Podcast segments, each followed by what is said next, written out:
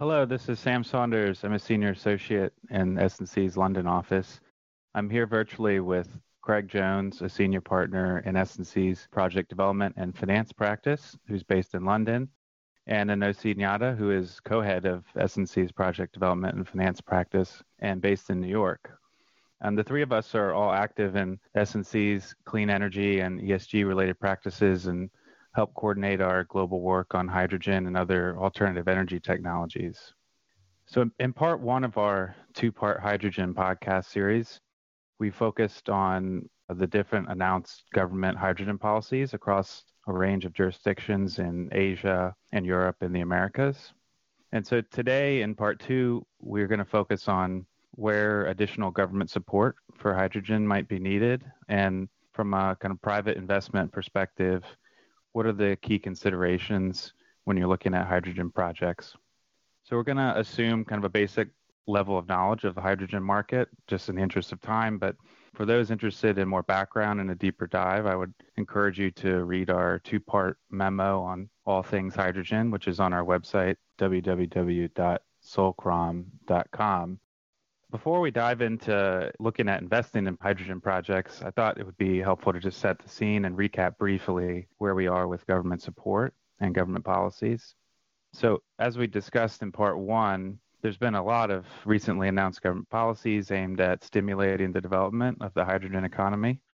In the last few years, we've seen policies announced by the EU, by a lot of different national governments, and also at state and local levels.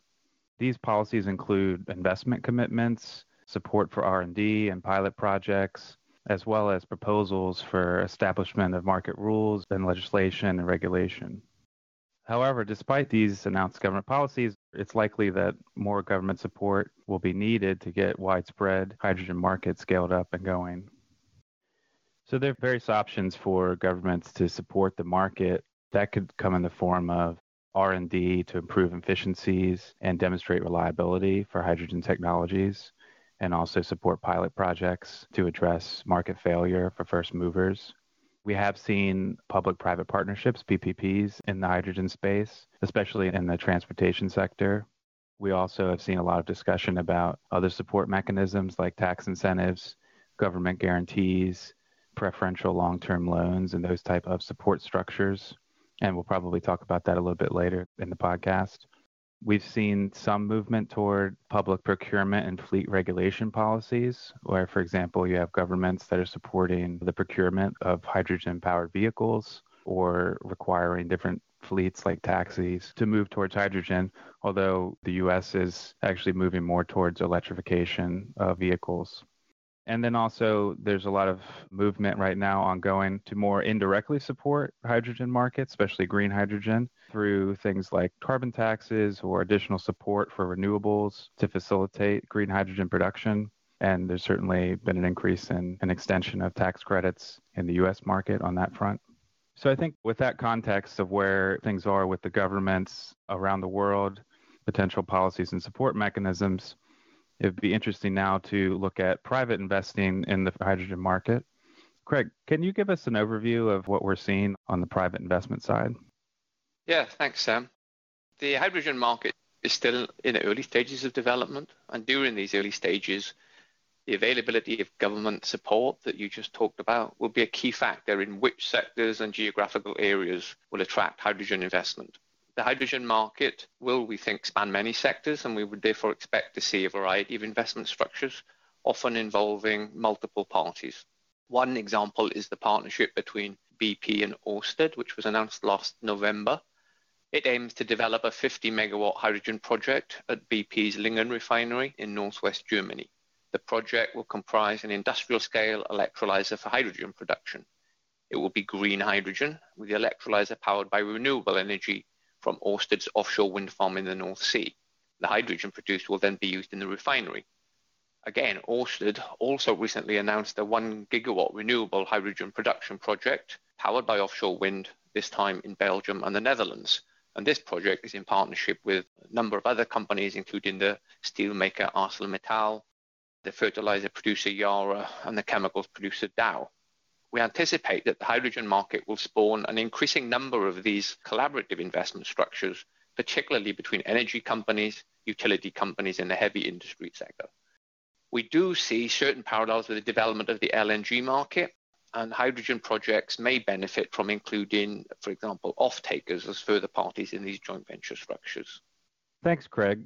Could you expand a bit more on what types of investments you're seeing across the various different sectors where hydrogen can potentially be used? Yes. As I said, the hydrogen market is likely to span many sectors. First, hydrogen can play a key role in many industrial processes, such as steel production, where it would replace coking coal. This sector is a promising one for early developments because large, creditworthy manufacturers of industrial products can be strong, bankable counterparties in offtake arrangements. The previous examples involving Ørsted show the potential in this sector for multi-project facilities that combine large renewable generation projects and electrolyzers on site or near major industrial producers. Heating is another promising sector. Hydrogen could replace natural gas for residential and commercial heating. A number of projects are testing the use of existing natural gas infrastructure to transport hydrogen, However, one challenge for financing these projects is that heating prices are generally based on the spot market, which will make offtake structures more challenging. Electricity generation is a further potential application for hydrogen. Existing offtake structures can be readily applied to hydrogen in the power sector. With some incremental advances in turbine technology, stored hydrogen could be burned in turbines to balance intermittent renewable power generation. There's also potentially a huge demand for hydrogen in the transportation sector especially fuel cell cars, trucks, and buses, but also ships, trains, and planes. But for this demand to materialize, a significant advance in hydrogen refueling infrastructure is needed. And finally, Sam, the mining sector is another potential user of hydrogen because existing energy sources are often expensive and carbon intensive. There have already been a number of pilot projects to power heavy duty mining vehicles, for example. Thanks, Craig. That is a long list, and there's even even more applications. So it's quite the breadth and excitement around the technology. Let's turn to Inosi. Inosi, we just heard all these different projects that are potentially possible. How do you see them being funded? What are the likely funding sources going forward? Sam, given the scope of these projects, significant capital expenditure will likely be required. Like the LNG and renewable sector, we'd anticipate that the initial investments will be done on the balance sheets of large players, such as joint ventures between energy and utility companies. We're already seeing some of this from the industry players making public announcements about looking at hydrogen development. We also anticipate that significant levels of government support may be required in the initial phase of hydrogen project development in order to support bankability of these projects. In addition, however, given the current equity markets and the numerous clean tech oriented SPACs and interested private investors, there are also opportunities for hydrogen technology focused companies to raise money in the public markets or with private funding. In the medium term, green investors and financiers are expected to be a very supportive base of hydrogen project development, especially if these are aligned with their ESG strategies. In the longer term, as the market grows and matures and lenders and investors become more comfortable with the technology and the risks in this sector, the scope of financing is likely to widen to commercial banks, international finance institutions, sovereign wealth funds, and other sources. Thanks, Inosi. That definitely makes sense. So, what do you see as some of the key structuring issues from a risk allocation perspective when the investors and financiers are going to be looking at hydrogen projects?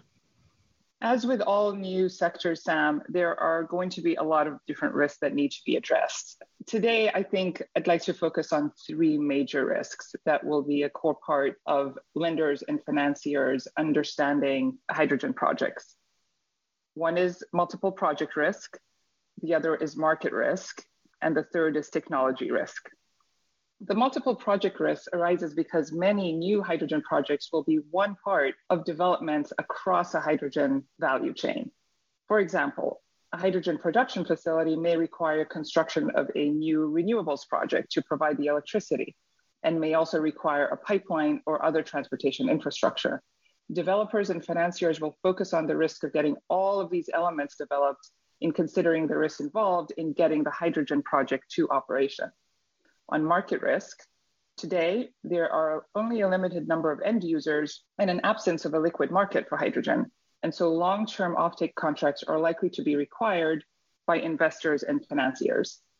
These may require captive users and specific pricing structures with limited scope of price adjustment in the long term.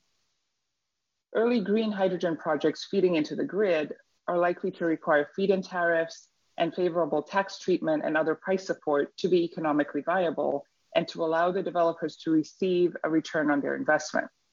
LNG to power projects may be an instructive framework for hydrogen investors and financiers in addressing this market risk because they raise some of the same market risk issues in their early stages.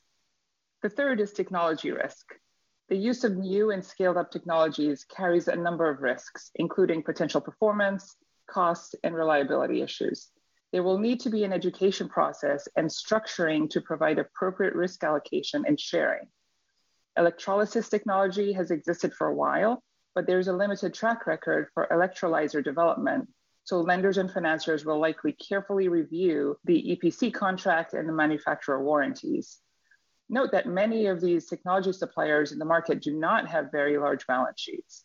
Maintenance reserves may be required by lenders, and manufacturer warranties might end up being backed by insurance or other financial instruments to provide credit support.